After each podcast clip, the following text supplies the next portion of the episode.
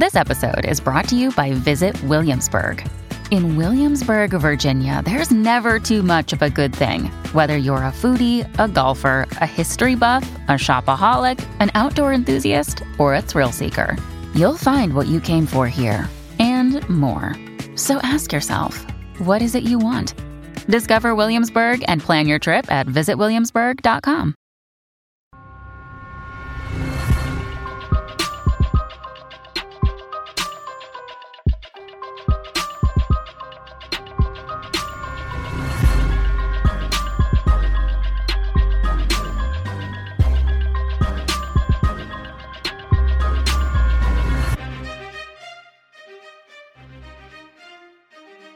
guys, and welcome to the Moms and Murder Podcast, a true crime podcast featuring myself, Mandy, and my dear friend Melissa. Hi, Melissa.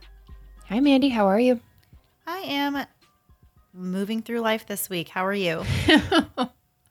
That's a way you can say it. Well, we've already been talking for like an hour and a half because we recorded our Patreon episode. Yay. Yay. Yeah, that we did Jailbirds episodes four through six. So that should be up. That will be up by the time you're hearing this. Don't worry. It will be up.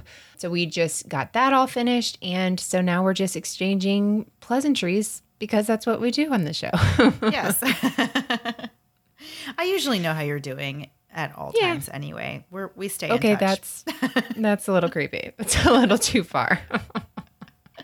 So as Melissa said, we just recorded our Patreon. You can find that at patreon.com slash moms and murder podcast if you are interested in hearing us talk even more about things. Are you? Are you really? Look deep inside yourself and ask that question. Yeah. so then the other thing we wanted to remind everybody of is that we are going to be off next week, and that will be the only week that we're taking off until I think September. Right. But we will remind you guys of that as that time gets closer. But yeah, so next week we won't see you, but we will be back the week after for a new episode. Yay. Yay. So today we're going to be talking about a very close knit and upstanding family in Lancaster, Pennsylvania. And this is the Haynes family. But before we get started on what happened to the Haynes family, we are going to tell you a little bit about Lancaster, Pennsylvania in this week's segment of We Googled This City. The population of Lancaster is 59,700 as of the 2017 census. Yay. The name Lancaster is derived from Lancashire, United Kingdom. I'm going to go ahead and be honest. I'm going to go between Lancaster and Lancaster because that's how my brain works. it's symbolized by the red rose from the house of Lancashire. Mandy, did you know that Lancaster was once the capital of the United States of America? No. Yeah, okay. I was like, you knew that? That's crazy. so, for one day in 1777, the Continental Congress actually met in downtown Lancaster. And for that one day, Lancaster was named the capital of the US. Wow. Yeah, one day. That's kind of cool. Yeah. Milton Hershey, whose name should be pretty familiar, actually opened his first candy shop in 1866. At the time, it was called the Lancaster Caramel Company.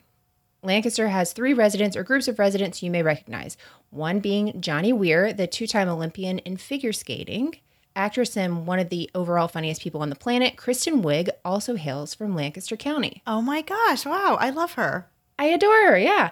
And lastly, half the cast of Breaking Amish, which is a reality, mostly scripted show that was on TLC for several years about Amish kids that want to leave their Amish families for a chance to live like the English. Important fact to know. Very important. So, in closing, this week's Google This City honestly is really all about the facts, Mandy. Literally only about the facts. That's what you guys are here for, right? None of the silly stuff. This week's somber conclusion has absolutely nothing to do with the fact that Lancaster's main newspaper site doesn't allow you to read fun facts about their town without subscribing to their newspaper. And it also has nothing to do with the fact that though I tried several times, I am ultimately terrible at Kristen Wiig impersonations. we just want this week for to really teach you something about American history. And I can't emphasize that enough. It has nothing, and I mean nothing to do with the fact that I could not come up with a single joke to end this segment. Let's get into it. So the Haynes family was about as close knit as a family really could be. This was a family that truly, truly enjoyed each other's company. These are people who really did everything together. They could be seen gardening together in their front yard. They would cook meals together. They would have movie nights as a family. So, this family consisted of the father, Thomas Haynes, who was 50 years old and was an industrial supply salesman. He was also an avid runner who set many school records at Manheim Township High School and ran track and cross country throughout college at Slippery Rock University. His wife, Lisa, was 47 and she was a beloved preschool teacher. She loved old movies and reading, but mostly enjoyed spending time with her family. She absolutely lived for being a wife and mother, and that was a role that she really held dear to her heart and thrived in. Their daughter Maggie was 20 and she was a sophomore at college and she attended Bucknell University, which is a private liberal arts college in Lewisburg, Pennsylvania, just about an hour southeast of her home in Lancaster. Maggie was a very bright young woman with a cool head and a very sharp mind. She was a budding scientist and she was focusing her studies on biology. She was also a runner and would often train with her father for anything from 5Ks to something as big as the Boston Marathon. Maggie had a brother who was 16 named Kevin, and he was most often described as a bookworm. He was very shy and very, very smart. He had a passion for American and world history, and he wrote for the school paper. He was a Boy Scout working on his Eagle and was looking forward to a trip to Germany that upcoming summer. On May 12, 2007, in the wee hours of the morning, a neighbor of the Haynes was awakened by some desperate pounding on the front door. When they opened the door, they saw Maggie, who was terrified, in shock, and was telling this horrible, horrible story. She had actually just come home from school for summer break two days prior, and she was woken up on this particular night to the sounds of just terrible screaming and fighting going on in her house. The struggle that she was hearing was coming from her little brother Kevin's room. The door was mostly closed, so she couldn't really see what was going on, and she ran down the hall to her parents' bedroom for help. And when she got there, she was absolutely horrified to see her father laying lifeless on the bed and her mom sitting up at the end of the bed holding onto her stomach, very obviously hurt and just really as as much with as much force as she could muster was telling Maggie to run out of the house and go get help. Maggie carefully ran past her brother's room and out the front door into a neighbor's house where they called the police. When the police showed up 12 minutes later, they entered the house to an eerie silence. As they began to call out, they realized no one was responding. As they entered the house, they noticed that there was no forced entry and they immediately encountered bloody shoe prints on the carpet. The shoes looked to be the size and shape that maybe somebody middle aged, like a middle aged man, would wear. They were those old, like, hush puppies that, like, dads wore in the 90s and 2000s. They were perfect detailed prints coming from upstairs. So, following this bloody trail, they first found Kevin, who was dead from stab wounds in the hallway. Because of the amount of blood splatter in the hallway, the police could tell he obviously fought very, very hard against his attacker. Next, they found Thomas Haynes dead from stab wounds in his bed. They think that he was probably killed immediately in his sleep because there were no defensive wounds found on Thomas. While no defensive wounds were actually found on Lisa Haynes either, she was found at the end of the bed. They think that she probably was getting up and trying to escape when somebody came back in to attack her, and that would make sense considering Maggie's story of her yelling at her to get out of the house. After surveying the scene, they head over to the neighbors to talk to Maggie Haynes, who was the only survivor. Maggie called her aunt and uncle to come and be with her, and the police took her down to the station to take a statement. So, for one second, Maggie's situation, how horrific to wake up. You're you're asleep through most of this. You wake up and okay, I don't know about you, but when I wake up like I'm pretty awake, but my husband, I swear it takes him 10 minutes to wake up. Like he does not know what's going on. So I can't imagine this waking up and coming across the scene like what's real, what's not. Like what are you seeing? Oh my gosh. It's honestly like unfathomable to even think about it. Like this is everybody's worst nightmare is somebody coming into your home, your safe space while you're sleeping and doing and attacking you in that way. And I always think about like things like that, you know, about at night because I'm the same way. I am a very deep sleeper. And a lot of times when I go to sleep for the night, like I will be out and I really won't even wake up until the morning, you know, uh, not to a point where I can remember waking up throughout the night.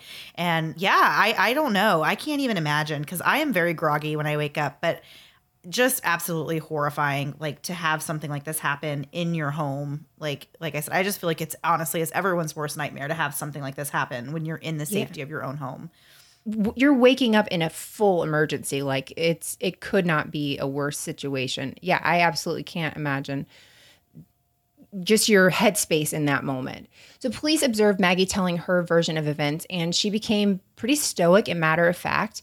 And she said that the family had spaghetti dinner that night, they watched a movie, and then they all headed to bed. Maggie stayed up for a while on her computer, and she finally fell asleep around 1 a.m. She said it was just after an hour of being asleep that she was awoken by the sounds of fighting.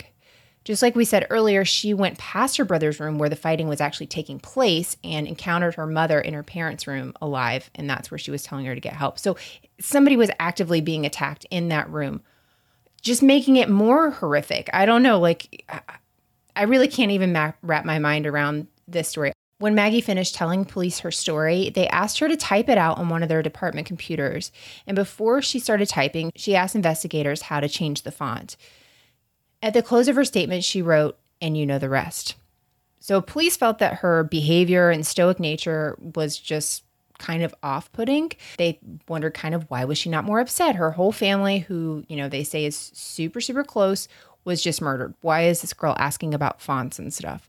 So she also had no injury. How is she the only one that escapes from this house? And, you know, the police have a lot of questions. There's a lot of questions. They have no idea what's going on. So, this is something that you hear a lot, though, I feel like, in cases where you have really a victim. You know, in this case, Maggie is a victim of this whole entire thing as well. But you hear about this commonly where somebody doesn't have what the police consider an appropriate reaction to a tragedy.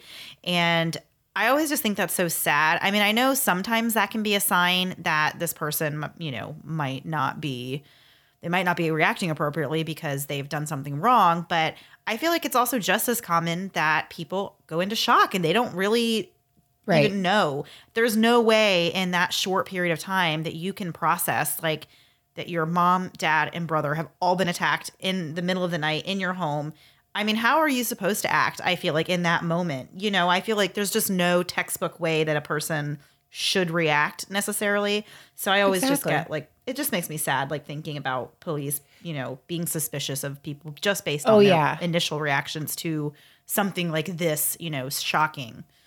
Absolutely. But i guess the idea especially in this case is everyone's a suspect and obviously the first the people closest to you know somebody in murders are always looked at first and she is the survivor. She's the only one that came out of there with nothing. And she's in the house. It's not like she was staying at a friend's house. She was in there while this is going on so we're going to get more into this case, but first, we're going to take a quick break to hear a word from this week's sponsors.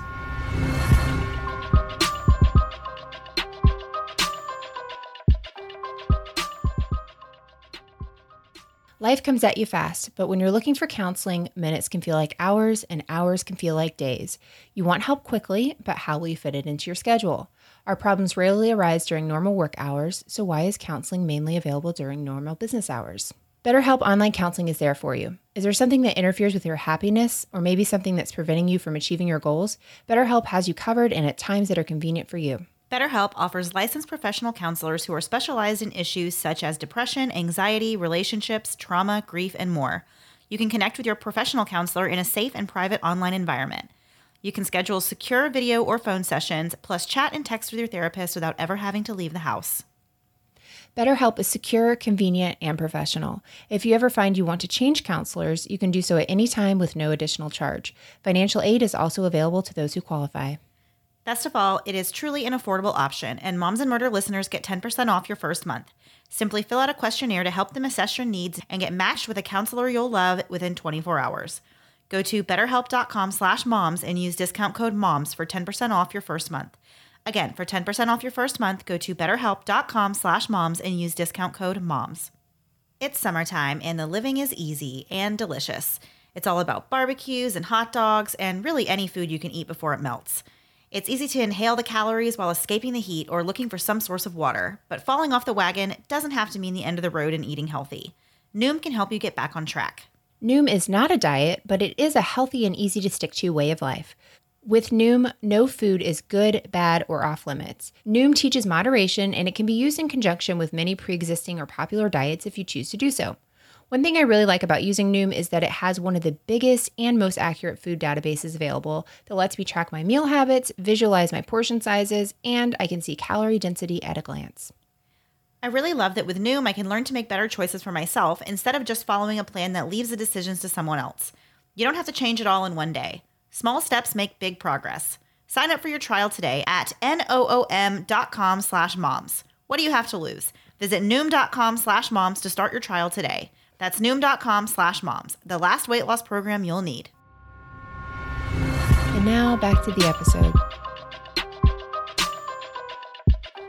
So, the police investigating this crime are really stumped, as we said. They have Maggie, who they think they should question a little bit further because they didn't think she was acting appropriately for somebody whose family was just murdered. They were still baffled by the motive that would have been for this crime. There was absolutely nothing taken from the house, nothing had been rifled through. So they knew that this was not like a robbery or a home invasion situation, and it was clearly a personal attack. While interviewing the family and neighbors, they discovered that this family didn't have any enemies legitimately. They they didn't even have any financial debt. They were actually truly really really good people and they couldn't find any evidence that there was any infidelities or any double lives and it was just one of those cases where the people that you saw on the outside really matched who they were as people on the inside. They were not hiding anything at all.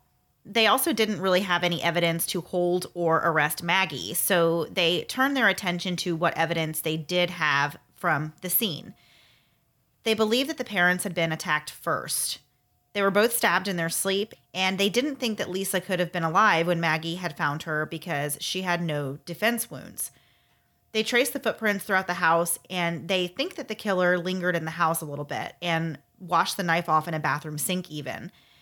They also observed where the footprints, the bloody footprints, didn't go in the house, and the only place in the house that the footprints did not go was into Maggie's room. They knew that the killer must have worn gloves because there were no fingerprints left anywhere in the house. A blue hat was found at the edge of the woods, not very far from the backyard of the Haynes home. And that hat was kind of an interesting piece of evidence because it was a Washington Nationals hat and it had this Washington Nationals logo on it, but the logo had a piece of duct tape over it to cover it up. So the police were thinking along the lines of why would you cover up the logo on this hat unless you're worried that somebody would see it and recognize the hat and recognize that that was your hat. The police weren't the only ones that were suspicious of Maggie's lack of injuries and her stoic behavior. The district attorney also found that pretty troubling. She never shed a tear when she was at the police station, and they really could have even described her as being aloof during the whole questioning process. So they wondered if Maggie, you know, even if she wasn't directly responsible for this, did she know more information? They kind of also were thinking, you know, along the lines of maybe she had a boyfriend that her family did not approve of, and maybe, you know, maybe that was a lead that they needed to look into further. Like an Erin Caffey situation. Right. I mean, and she was, you know, a, a young college student. So it's not like a far fetched theory for them to at least investigate a little bit further. Not when they're looking for anything. There's just no reason for this. Nothing's been taken, like you were saying. There's there why would this happen? You've got to look at all of your options. But my gosh, as somebody who's mourning the loss of her parents, I can't imagine thinking the police could be suspicious of you, you know? Yeah. So the suspicions on her were really high, but one officer actually came to her defense. This was a family friend of the Haynes family, and he had actually known Maggie since she was a child. So he spoke up on her behalf and said, You know what, guys, like, this is really truly just how her personality is. She's very intelligent. She does not show emotion, you know, the way some people might show emotion he said that she was analytical and she was very serious and that she kept a very cool head under pressure. That's not how I am. I feel like that's how you are a little bit. Oh, in the very high pressure things? Yeah, I'm eerily calm. Yeah, I am always terrified when we hear these stories because I'm like, if something happens, I'm going to be suspect number one because I am very like, let's figure out what's going on right now. Let's deal with it. And I'm not, yeah, I'm very calm but not like in regular things. I'll fly off the handle over the dumbest stuff. So ultimately, the police eliminated Maggie as a suspect, and they didn't think that she had anything to do with the murders of her family. So now they were really back at square one, and they still didn't really have any suspects. They were waiting on the DNA from the hat, but they weren't sure if it was even linked to the crime at all. So they went back and had another look at the crime scene and at the victims.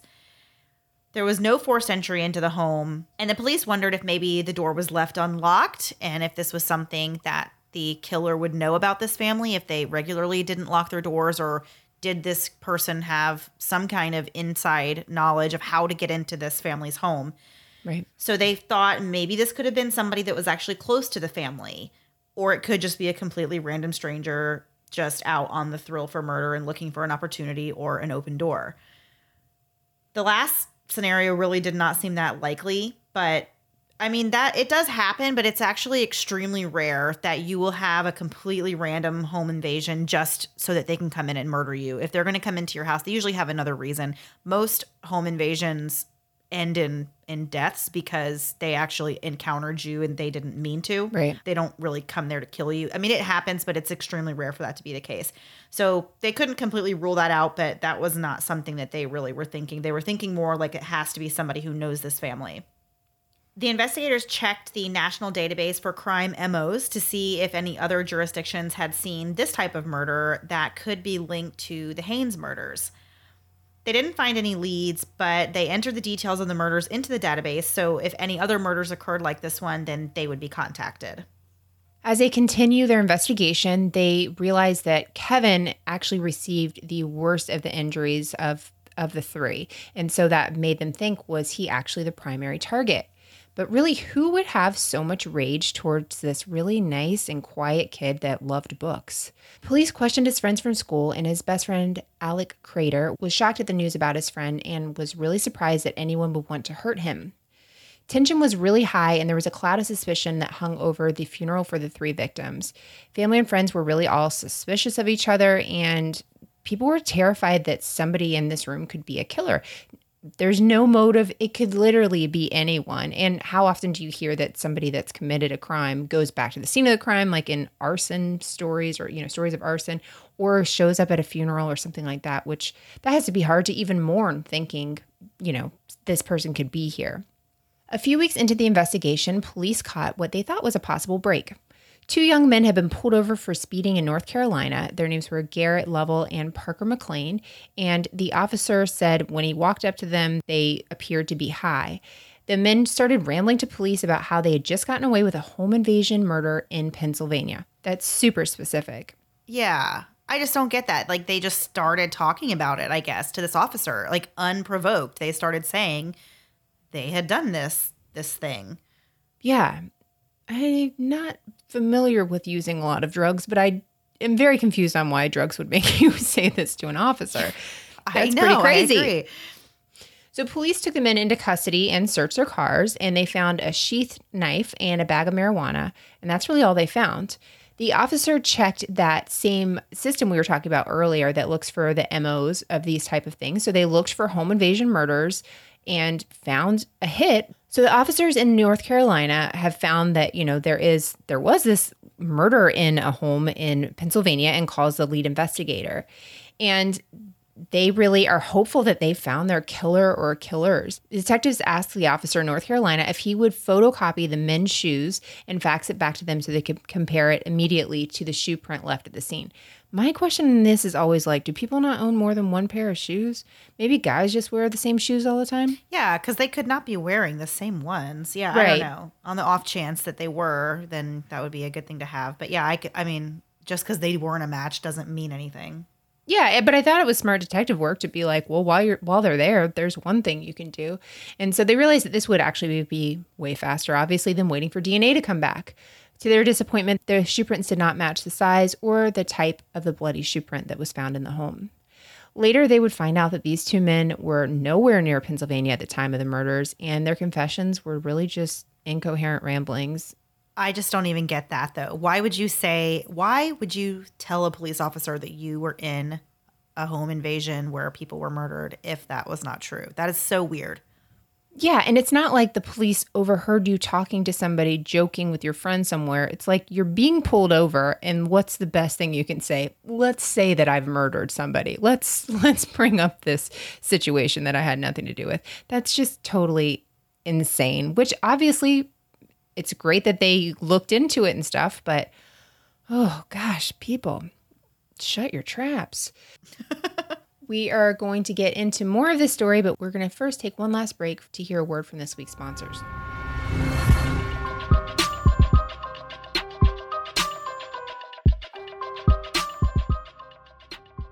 Congratulations, you're engaged. Now what?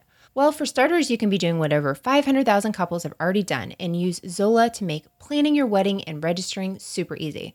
I checked out Zola's site the other day and it's not only really beautiful, it's actually super easy to use. You new brides and grooms have it so easy. Back in my day, there was no easy all in one website. We had to snail mail people information and hope they didn't throw it away. And guess what? They always did. When you're newly engaged, it's hard to know where to start. But with Zola, you can create a free wedding website that's so easy it just takes minutes to set up, and you can choose from over 100 wedding website designs that are sure to fit any couple's unique style.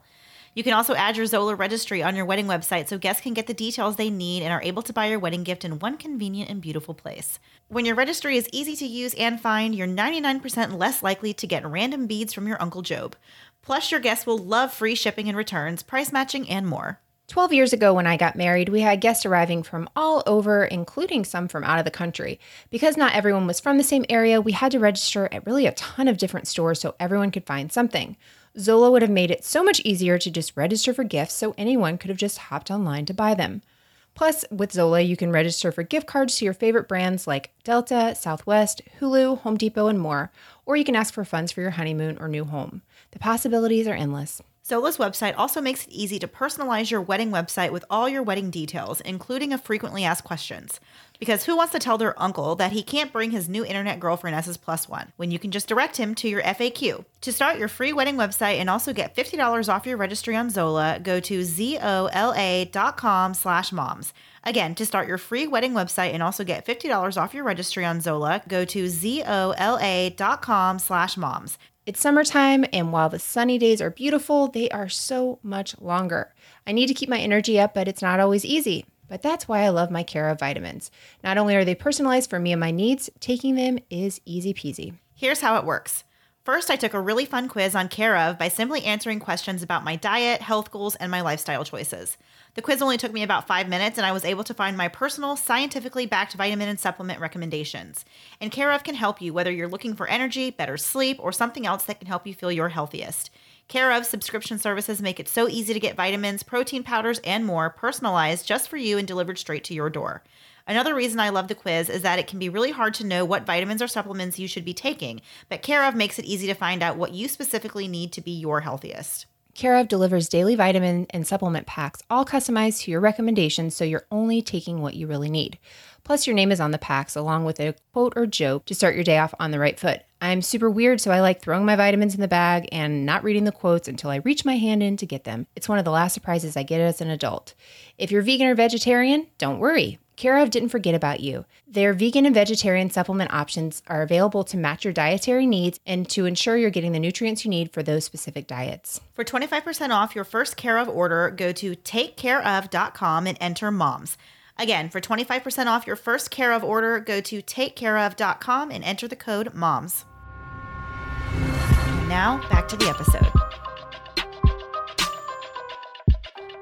So weeks have gone by and they have not figured out who is responsible for this horrific murder of this this very sweet family. The tensions in the community were really starting to run high, and police were receiving tons of tips every day. Neighbors were turning on each other and reporting each other. Grandmothers were even calling and reporting their own grandsons. And on June 5th, Kevin's best friend, Alec Kreider, was committed to Philhaven Hospital for an attempted suicide, and he was going to be treated for his depression. On June 12th, police received an anonymous tip that Alec Kreider was running around talking about how he was so happy that he could get away with murder. A short time later, another anonymous tip came into the police station saying that Alec Kreider had actually confessed to these murders.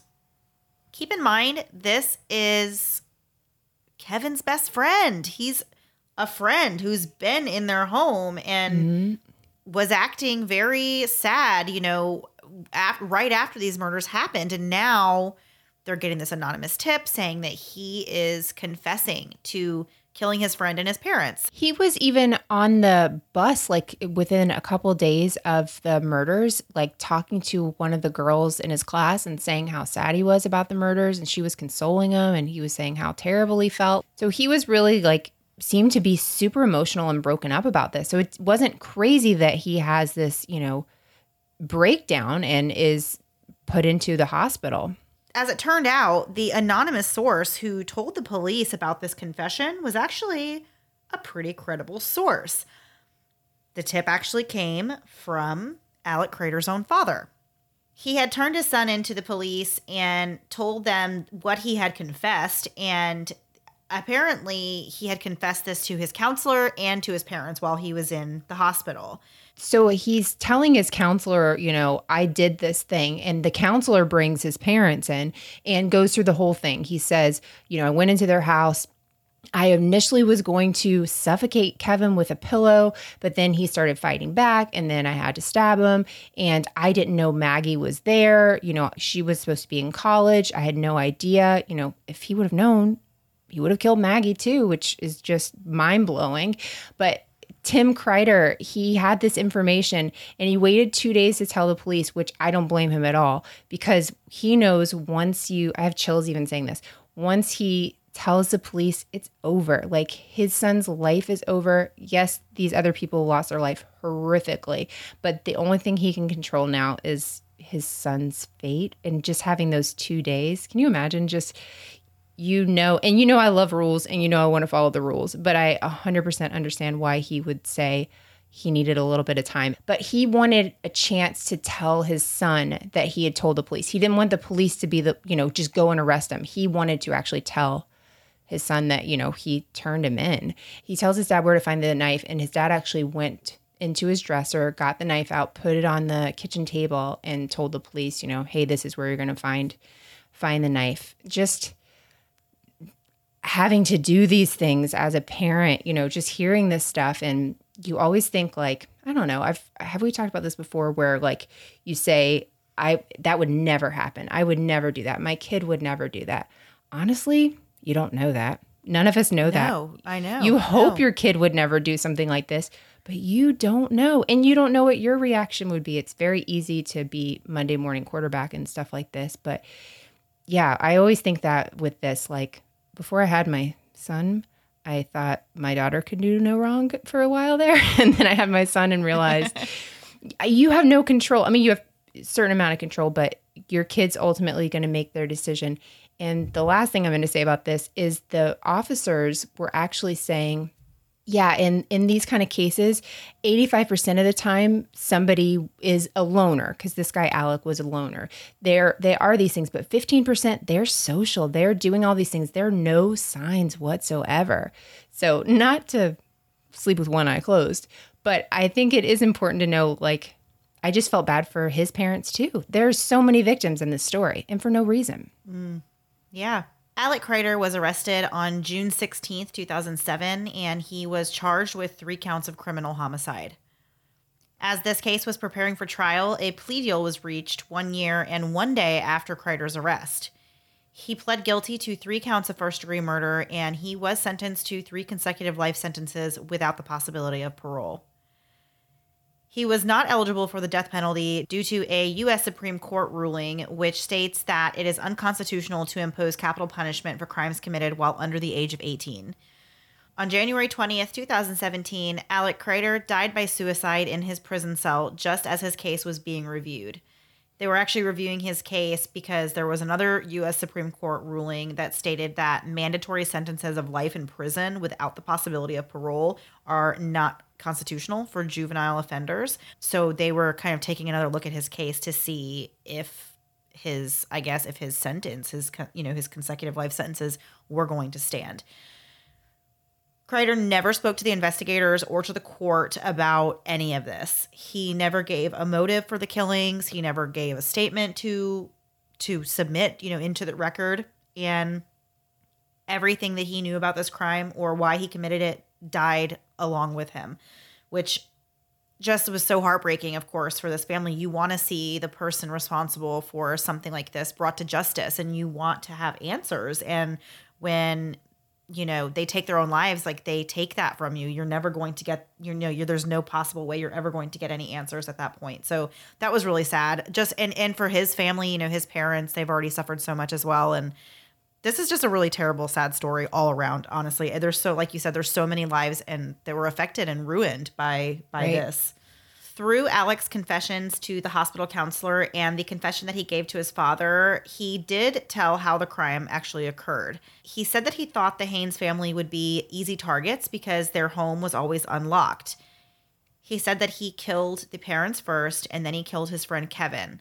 And he went back to finish the parents off and then he washed the knife and ran out the back door of the house, losing his hat in the woods just behind the house where the police found it.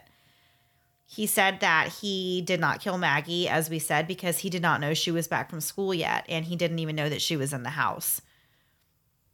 They did find journal entries after Kreider's death that stated that he had a want and a need to kill people, and he admitted to having murderous thoughts on a frequent basis. Another entry described how he despised happy people. He, you know, he was so tormented internally that he it angered him to see other people be living a happy life and being happy as this Haynes family was.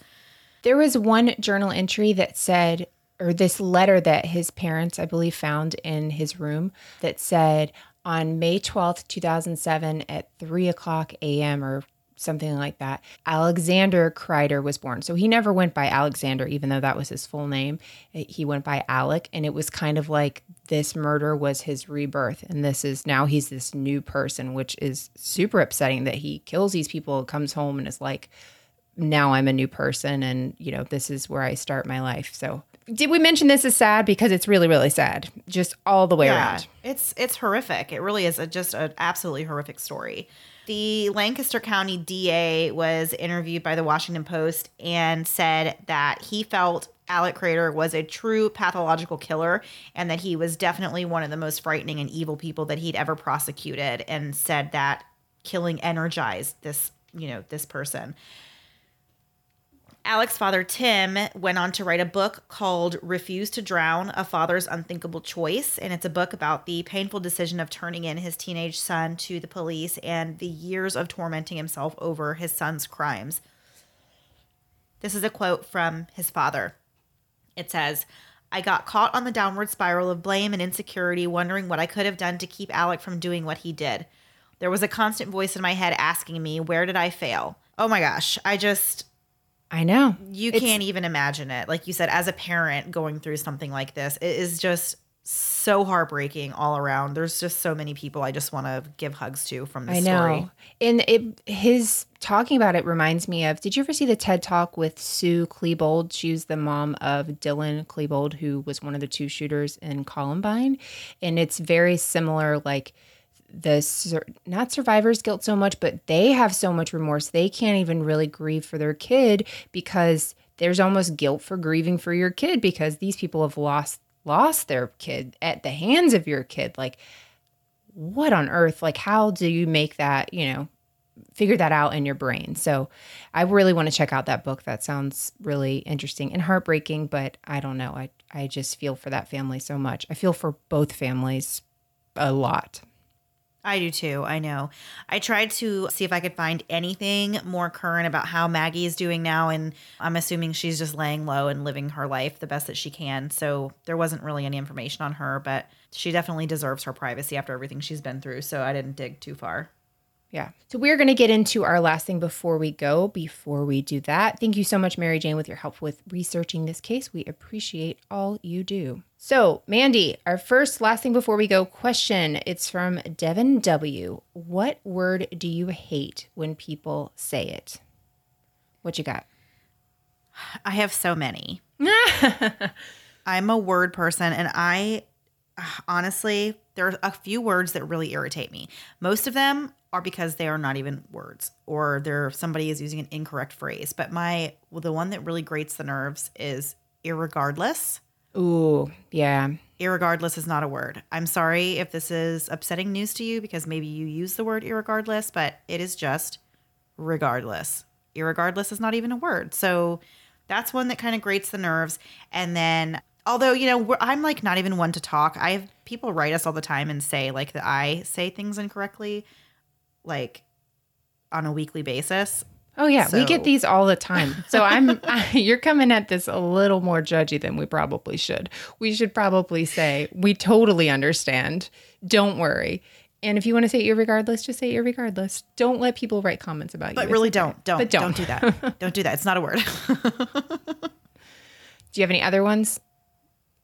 So the other thing I hate, it's not really a word and it's really and I know that this is a legitimate phrase. It's just one that I don't like because I feel like you stop talking in the middle of a sentence. Okay. So you know when somebody has an accident or they're sick or they're, you know, whatever and they're unconscious and then like the phrase came to or coming to or to come to. Yeah. I hate it so much because I feel like there should be something after that. Like came to what? Like I, I don't know. I just don't Oh. like that phrase. It doesn't I don't feel like it makes sense to me. It feels like you're stopping mid sentence and like not completing your thought.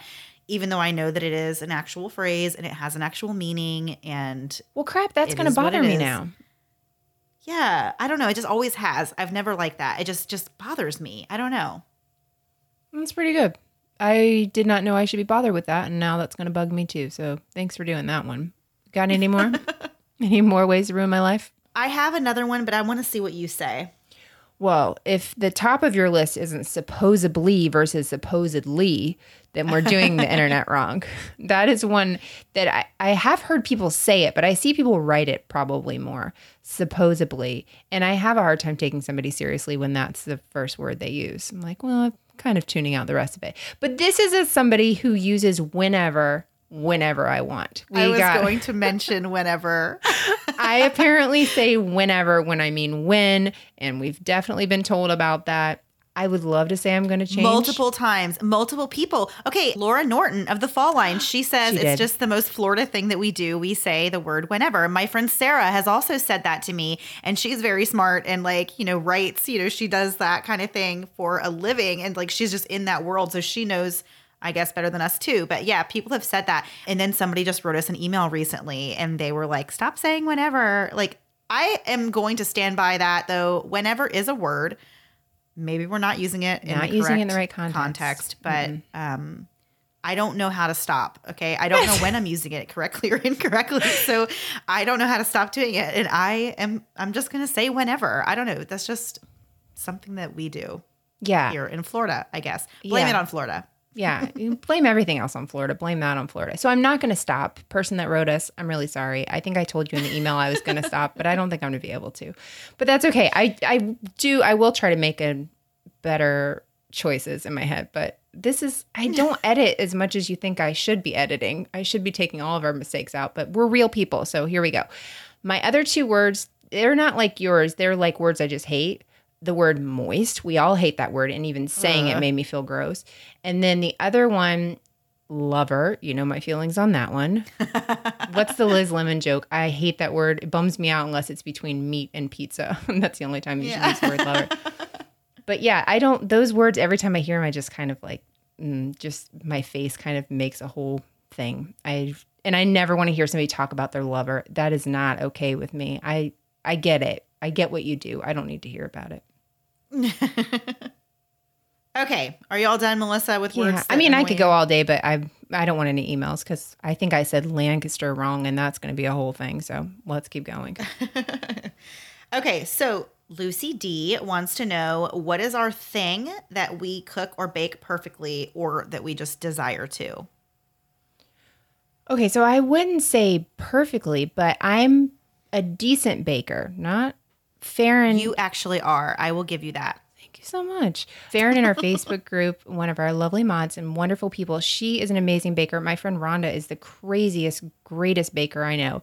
But I can make a really, really, really good homemade uh, carrot cake, and I the key is putting pineapple in it, and it's so yes, it is so good, and so that M word that I hate, it really is that M word that I hate. It's so perfect. I love it so much. And that's like one thing I'm like, this is what I bring to the table. I'm pretty sure the only reason my husband doesn't leave me is because I can make a carrot cake. That's not true. He doesn't even like it. I don't know why he's still around, to be honest. I bring nothing to the table. What about you, Mandy? Mandy is like a famous chef. Uh, Is that right? Coast chef. so famous. I mean, according to your your, heart, maybe. Yeah, yeah. There you go. According to who? No, literally no one. Your I just like Facebook. I photos. Your it- Facebook photos.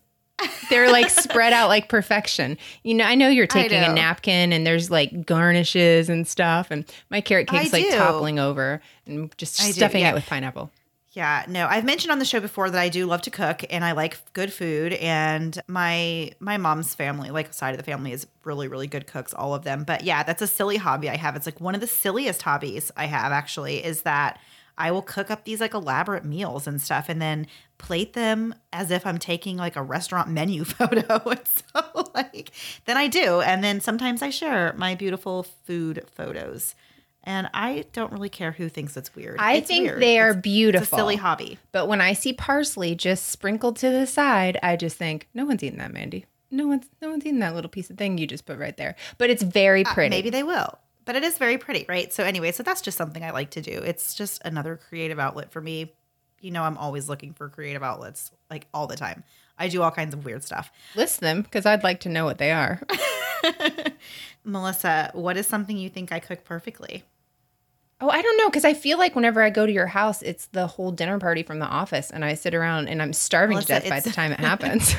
Melissa, the only answer for this question for me is meat pie. oh, you're right. Well, I wouldn't know because I'm never gonna try it. There's just it's not gonna happen. I'm not gonna do it. It's so good, and you just the it's the secret is the pepper. You put in as much pepper as you think you need, and then you put a little more, and so it has a little kick to it, and it's just so delicious. So I cook meat pie perfectly, and this is now the second time we've spent minutes of your time talking about meat pie. We're gonna get more negative reviews about this, I'm sure. If your secret ingredient is pepper and I can buy it for 45 cents, that is not enticing whatsoever.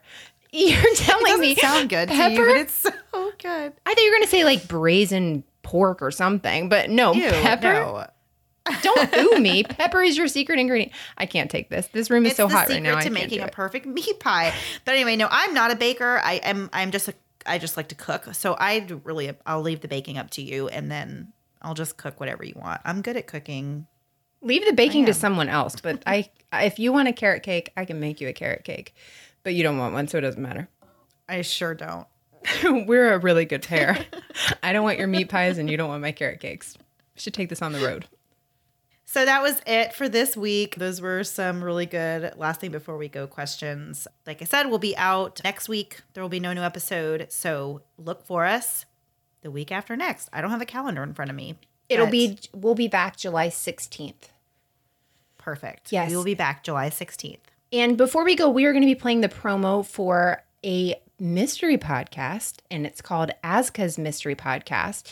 This is really an incredible podcast. It's by a five year old girl. You'll have to listen to the promo, but um, it's part of with Make a Wish. She wanted to create her own mystery podcast.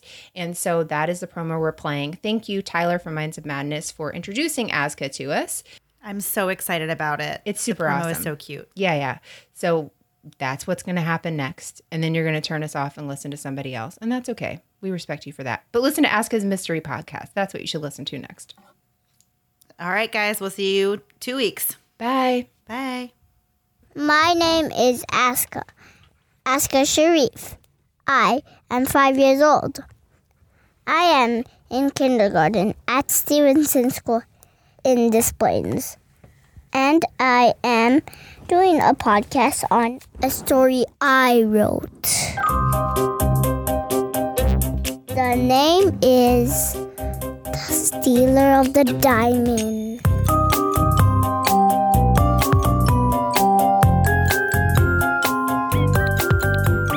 Listen to this episode of Azka's Mystery Podcast, written and created by five year old Azka. Find it wherever you get your podcasts. Thanks so much for listening to the Moms and Murder podcast. Make sure to check back with us next week for a new episode. You can also find us at momsandmurder.com, where you can connect with us via social media. Please make sure you subscribe and give us five stars, because giving us four stars would be a crime. Thanks so much.